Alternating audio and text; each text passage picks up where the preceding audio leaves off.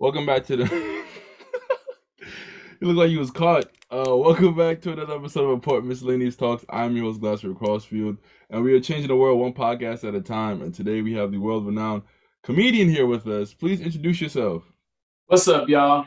My name's Willie Mack. That's Mac with two C's, and uh, we out here. BET College Hill, HGTV, My Flipping Family, truTV. Out here slanging jokes. Been doing it a long time, bro.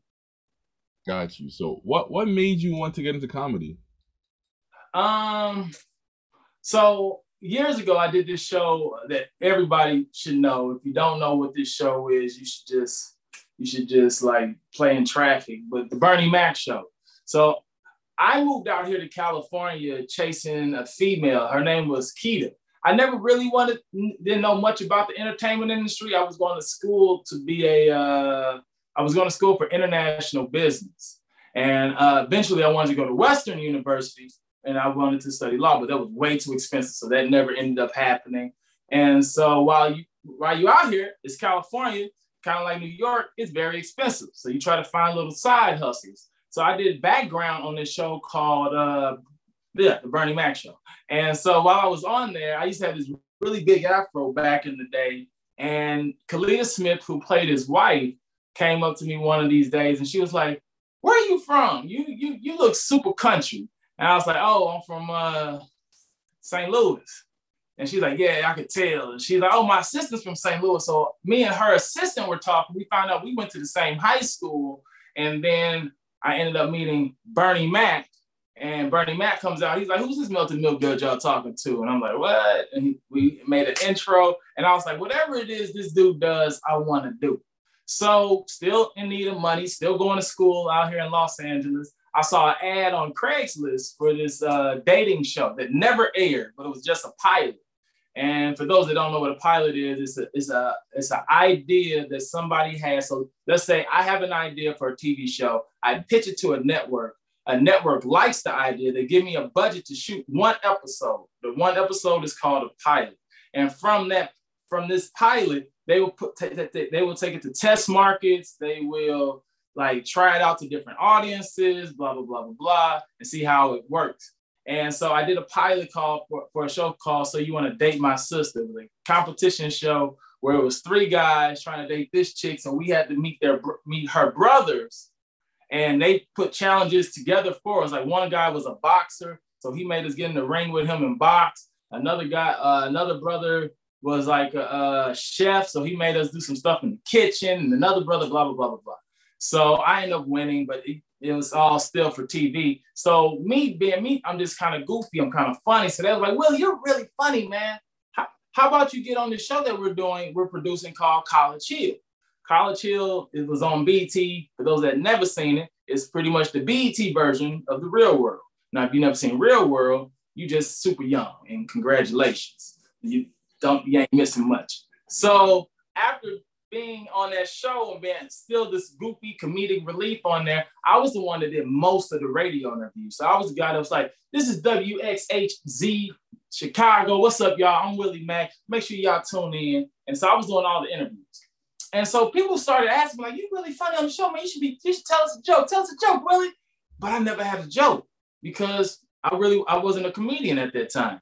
So I end up doing comedy so I can write a joke for when people ask me, tell them a joke. And so that was how I started in it. And then I kept on going and going. And now here we are 14 years later. Wow, that's you need to write a book. One day. So, what do you think are some of the best ways for people to get into comedy today? Um, go to your local open mic. Just uh, every most cities have an open mic, whether whether it's a coffee shop, whether it's a, a, a, a actual open mic spot. Like we got offices here that actually just only do open mics there. Mm. And so where you can try out materials, a lot of young comedians there. Go to your local uh, comedy club. Most comedy clubs have open mic night, and you just keep on writing. You keep on just perfecting your craft and all this other stuff, and then eventually, boom, boom, boom, boom, boom. You know, also with some fingers crossed, a little bit of luck, you will end up starting to travel. And eventually you will want to move to a New York. Eventually you want to move to a Los Angeles, Atlanta, maybe Chicago. But really, New York and LA are the two places that are like the big comedy hubs. Mm. Got you, got you. So what are some of the ways that you try to improve your stand-up? Um, ways I try to improve my stand-up is I try to see different angles. Like sometimes, like let's say we talking about a, a what's your favorite food? I talk about a steak. And now I like my steak medium rare. And this is why I like this steak, and this is how I eat this steak. But now you look at my steak and be like, oh, but have you ever tried this on your steak? And I'm like, no, actually, I never actually tried it on my steak. And so now I got your ideas, and now I so you start to befriend people in the comedy community, and each person kind of gives you different angles. They give you different perspective. The way that I look at something is different than the way that this white chick might look at something, different than this uh this Asian guy might look at it. So you start to get different perspectives and different ideas. So I'm very open to just collaborating and just listening to other people, but also if I'm going to, I also watch a lot of stand up. I watch a lot. I try to see what's working. I see what uh what people are interested in. And so that's kind of how I keep on perfecting it. And so I try to extend it. I try to figure out just different aspects of comedy and what can I do to surprise people? What can I do to make this funnier? It's always in the back of my mind. So, can you describe how you normally prepare for a set? Whew.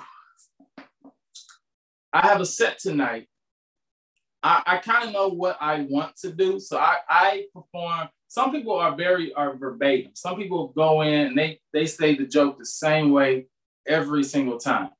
I will go in and I go in with bullet points. So I'm like, I know I want to talk about this. I want to talk about that. I want to talk about this. Like I might have three things that I want to talk about. Now, in which order, I also don't know. It depends on the crowd. So I'll go in there and I'll look at the audience are they laughing? What are they laughing at? Why are they laughing? Sometimes is it a very PC audience? Are they a non-PC audience? How how raw can I get? How safe should I be? So I'm, I'm looking at all this while the host is uh, who is somebody that I look like I could talk to in the audience. Okay, this person, this couple over here look fun. They look like they having a good time. Okay, these people haven't laughed at all. So now I gotta maybe avoid them or pick on them for not laughing. And so I I just keep on studying. I'm like, all right, this would be a great place to say this joke because these people responded to that. Or I will just start off like, which I want to talk about. I got a couple topics and I kind of throw it out to the audience. The thing about stand up really is about just having fun at the end of the day, having fun, being authentic, and uh, just being consistent and just and don't let the silence bother you. Don't let mm. don't don't get too cocky where you're like, oh, I'm the funniest person in the world. Which we all kind of think that once you get, especially once you get to a certain point. Um, so yeah, that's kind of how I prepare for the most part.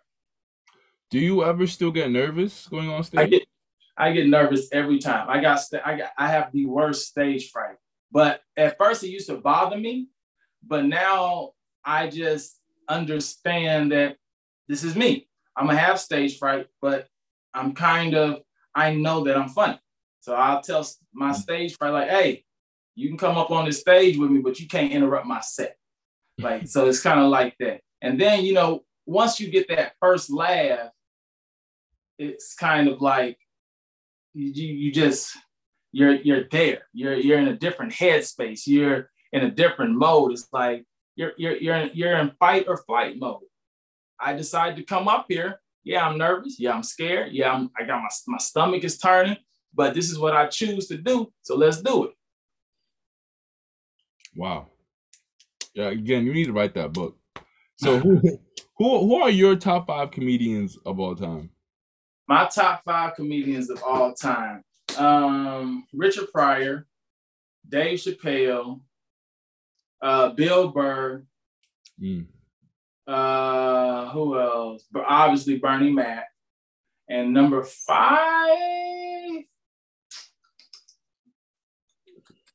Number five. This is an interesting one. Um, I either want to say Wanda Sykes or um man, I just saw him perform Earthquake. Mm, interesting. Earthquake is good. He's funny. He's raw. He he he he paints a picture, which is something else a comedian has to do. Instead of saying, I saw this guy at the mall and keep going into your joke, say, I saw this guy at the mall, but then describe the guy. He was wearing glasses, he had a flannel shirt, he uh he was missing a tooth. And then you can find jokes even in the way that you describe this person. He mm. wore he wore a Bape headband. It's like who's still wearing Bape headbands these days? And so now people are still now instead of just me talking about you, it's like now people are involved in this that the picture that has been painted for them. Uh, no Katt Williams, Kevin Hart, Martin Lawrence, Eddie Murphy. I love all of those, but not. I don't know if they in my top five though. Like those are probably mm-hmm. my top ten, and mm-hmm. I and all those comedians are great. But the way that my the style of my comedy has been molded was based off of those guys uh, that I that I that I that I that, that are in my top five. Got you. Where would you want to take your career? or do you have aspirations to be larger? Oh yeah, I definitely have aspirations to be larger. I want to. I want my own television series. I want the Willie Mack show to be a thing. I want. Uh, I want it to be about my life. I want to be a millennial. I want my life to look like it's the millennial version of Bernie Mac. I want to sell out theaters. I love stand up. Stand up is like my happy place. Like even with some of my posts, I will write stage, sweet stage instead of like home, sweet home because the stage for me is like my home. That's dope. Oh my, you're a comedian and a poet. Wow. wow. So, were were your parents always supportive of your dreams? Well, supportive. They were supportive of me, of the dreams, not right away. I mean, it's it's hard because a lot of people fail at. Uh, you don't see it's not it's not a high success number, and if that if someone told your kid, like, hey, the path that you're taking, one out of every 100 people that do this succeed, and the other 99 crash, burn, fail, and die. It's like, God, you don't want to tell your kid to go ahead and do it, but you support the kid, and the kids like the kids like I'm doing this, and it's like I now they might not necessarily see it. They want you to have a plan B. They're like, well, at least get a job, or take some time off and, and focus on you and build yourself up and then get into it. But you know that you can't. There is no plan B. If you have, if you think about a plan B, then you kind of give yourself leniency on your plan A. If you mm-hmm. don't have nothing to fall back on, then you you you you you fo- you're, you're focused a little bit more because there's nothing back there for you to fall back on. So stand up is my plan A. That's it. I was sleeping on, I went, I was couch surfing for this. I have a degree. I could make a lot of money doing stuff outside of comedy and not in this industry at all, based off my degree and some of my other skill sets. But I rather do this. I'd rather make people laugh. I'd rather sit here and do do podcasts and auditions and do that grind because one, that's my journey and that's what makes me happy. And even if I fail at it, at least I know that I did something that was for me. Wow, inspirational. So, what can you explain how you and your child's mother met? so that's funny. No one's ever asked me that before. Um, me and my son mom met at Burger King. I was working at Burger King when I was 16. Oh, 16. Huh? Yeah, I was 16 years old at that time. And I was working at Burger King. I was working there, maybe I was like five months in before she started working there. And then uh, one day, maybe like two months in, she's like, I like you. I'm gonna make you my boyfriend. Now, I've never had a girlfriend. The 1st i I've only kissed one chick my entire life, and that was in third grade off of a dare. And so she was like, she was like, she was my first everything. And so that's how we met. We met at Burger. We had a connection, and and that led to having a kid. So yeah. How how how far into the relationship did you guys have a kid? like within the first year. First year. Yeah.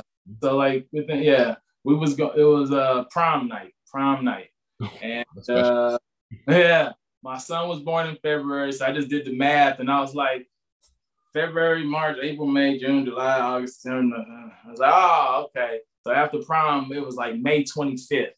And so after doing all that math, I was like, oh, so prom night is when that happened. Did you guys ever consider using protection, or that was just you just didn't care at that age? We did. Uh, we did use protection and uh, condom bust. So, and I didn't know.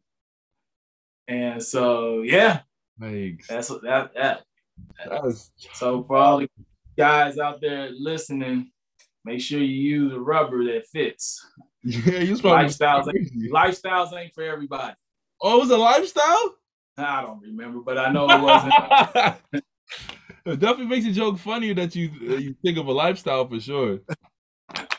So how do you how do you guys make your unique parenting situation work?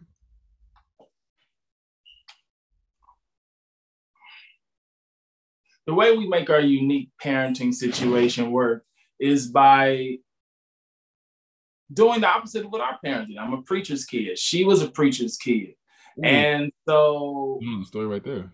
we were we were we were we were fairly sheltered. And um now are we too lenient on our kid? Yeah.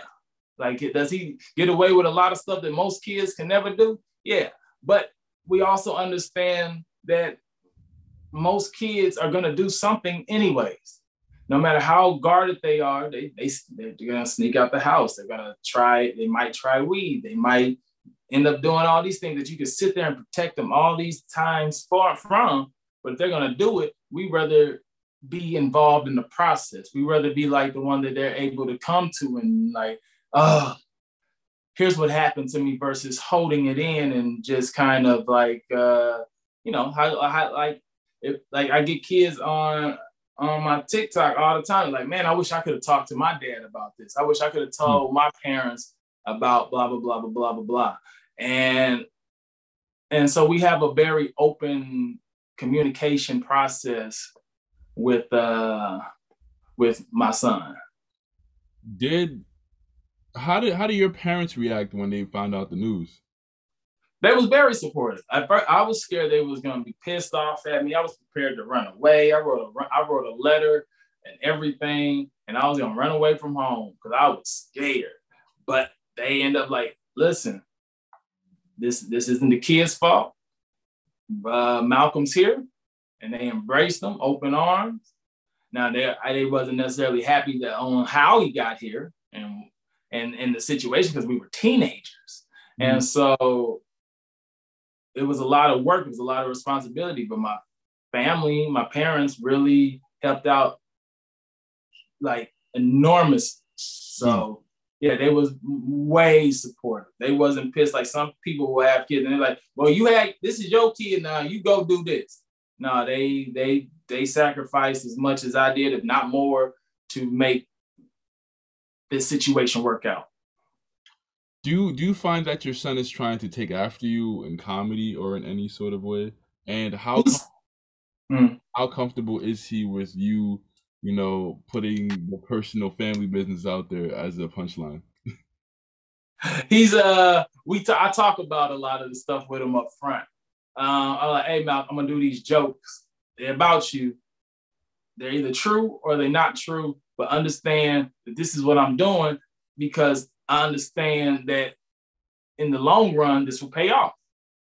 The reason that you have your gaming system, the reason that you have this and you got this is because of these jokes, is because of these stories. And these stories not only are fun to listen to and people laugh and they're entertained by, um, but some people, this actually helps them. Some people like, I'm a young parent and I, I I I don't know what to do. What can I do? And I, you know, I sometimes I give advice. Sometimes I just kind of just they just laugh or whatever.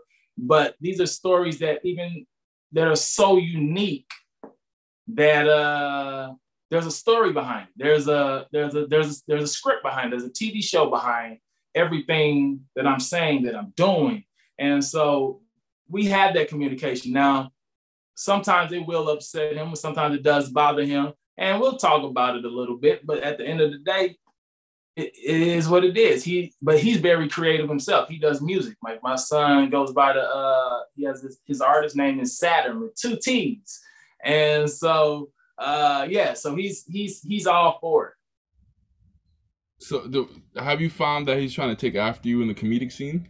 No, he he he humors me like we do. We did like this little podcast thing together, but he's doing it for me. Now, does he really want to do it? Maybe, maybe not. We, but I was like, hey Malcolm, let, and I, I always told him like, let me know if you don't want to do this anymore. you feel like, ah, Dad, come on. Uh, I'm like, let me know. And uh, I mean, I'm still do it because you don't pay rent here. So this is your rent by me making fun of you. This is this is how. so so uh, yeah, we're we're we're a team, but he's funny. My son take he definitely takes after me with my comedic sense, the that the way that I heighten jokes and like if this is true, this is true as well. And and he's he's very playful, very funny, but his focus is music, and I support his music. I'm like, hey, do I understand what he's saying in his music? Not all the time, but am I? Do I listen to it and jam out like it's the like it's the new Drake, Wayne, and Baby song with Lil Uzi Vert? Yeah, I'm like, oh, Mal, what? Get out of here, man. That's like, yeah, damn. You know what I was talking about? No, like, but, but we here. Well, what's a joke that you've always wanted to tell, but you're afraid of the backlash?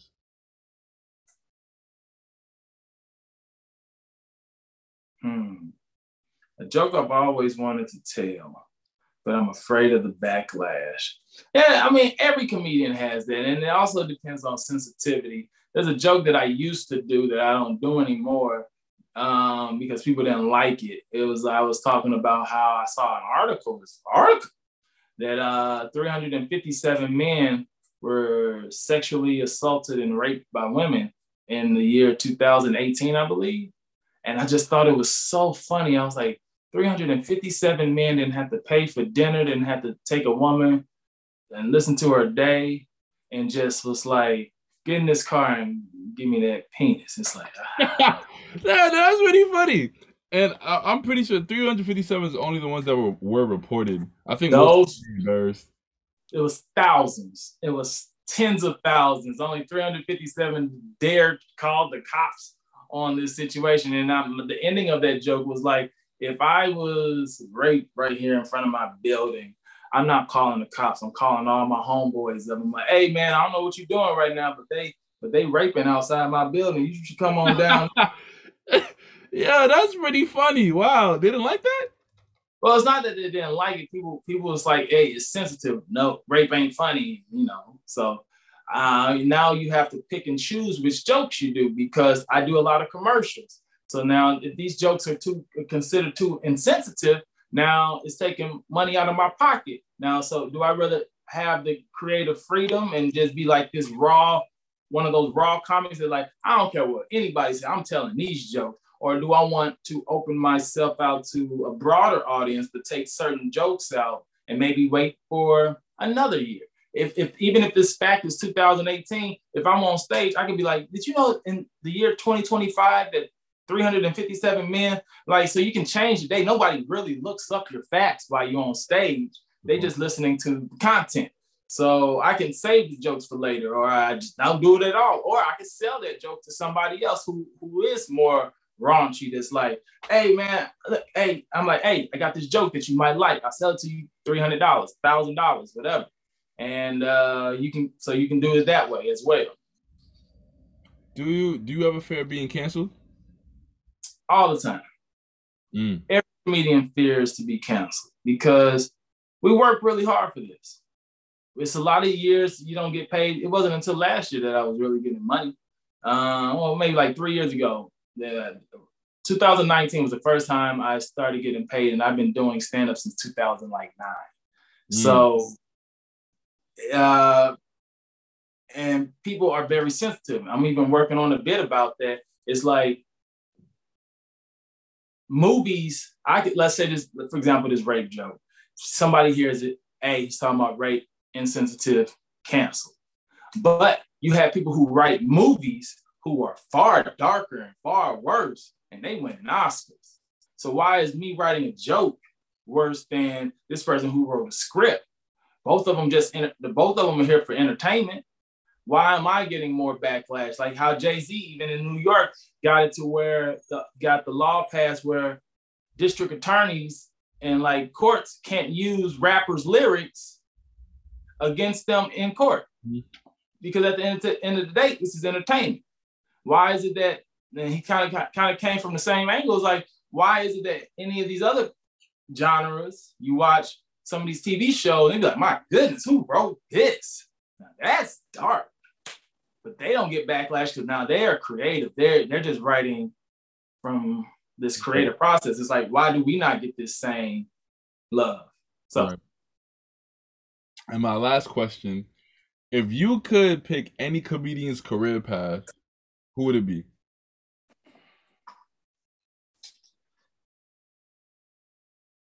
Richard Pryor. Richard Pryor was able to do TV and movies successfully and still had a very successful stand up career. He didn't really get in any trouble. He didn't really get, uh, he probably did. We, we just, it just was so long ago and he's gone now that nobody cared. Like I, at one point, I would have said Bill Cosby before. Like if you take the if you, if you take the the the rape and the the sexual assault stuff that he did out, he had a fantastic career. He was one of the first black people to have a yeah, sitcom.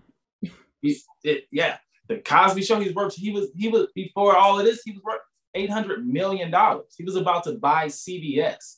So, uh, yeah and and he and he and he, he had everything going for him.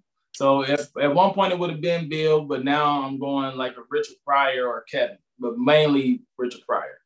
I wonder though if social media was as prevalent when Richard Pryor was at his peak, how things might have been differently. Uh, if, if social media was back in the 60s and 70s, there would be no everybody be canceled. Like even when you listen, do you listen to Bernie Mac's jokes at all? Do you know Bernie Mac said where he was talking about milk and cookies? So if you if y'all never heard Bernie Mac, he has a very funny joke where he was talking about how uh, he has he take care of his nieces. The, the Bernie Mac show was based off of this joke about milk and cookies, and he was calling the son all type of f words and like yeah, he was like, I, I, know that joke. Was was milk and cookies a metaphor for something else? nah, it wasn't a metaphor okay. for something. Okay. But he was just the way that he was just dogging his gay nephew, and just like you f it, and like what you mean? You, you don't get your f upstairs, and I was like, my goodness, if he said that stuff now, the whole community of whatever would be like turned. Yeah, up. sure, for sure. You know Larry David, right? Yeah. Yeah, his show Curb the Enthusiasm. He dropped the N word several times on that show. But it was at a time where social media wasn't as prevalent, so he doesn't get the backlash really. Yeah, I was even looking at old Law and Order episodes. And they and like Ice Cube was calling, he was like, they was like, What's wrong with the victim? I don't know. From his mom, I think they I think he was retarded. And I was like, God, you can over straight calling this dude a, a retard on TV. And they was like they, they they went at it. Like nowadays they can't say half this stuff. But at one point they had they could say whatever they wanted to. There's a there's a SNL sketch with uh, Richard Pryor, and I think it was Chevy Chase. SNL Saturday Night Live, and Chevy Chase called Richard Pryor a, a, a nigga on TV, on like on prime on prime time. It was it was written in for, for them to call him that, and so it's, the thing is though, knowing Pryor, he probably approved it. Oh yeah, he definitely approved. It. Yeah. Yeah. That's interesting. Wow, but absolutely even if he did, even today, if Richard Pryor gave the okay, people would still haven't be outraged about it. That'll be because because all it takes is to offend one person. Kind of way like we have paper straws. You know why we have paper straws? For the environment. Because that one turtle, you heard about that turtle that had that plastic straw up his nose? I think I did hear something along those lines. One turtle that they saw had a plastic straw up their nose, and they was like, "Look at this turtle and this plastic straw in their nose. Like, we need to start doing da da da da da. All because of that one. Like all these other tortoise turtles was like turtles live for a million years. I gotta have my life be inconvenienced for this one turtle. You gonna live forever? Yeah. Not fair. I know, right? so, yeah, so that's kind of kind of what it is, man. I appreciate you daily for taking the time out to speak to me. I I hope to see you. Oh, I can't talk about it, right? About the audition. Oh, yeah. Uh yeah, we'll yeah, you can talk about it. I don't care. I hope to see you in that Kevin Hart movie, and uh I hope we this clip. I'll clip this when you're in it, and it'll go viral. That I supported you before you got that uh that big movie production that you've always wanted. So I appreciate you. Thank you.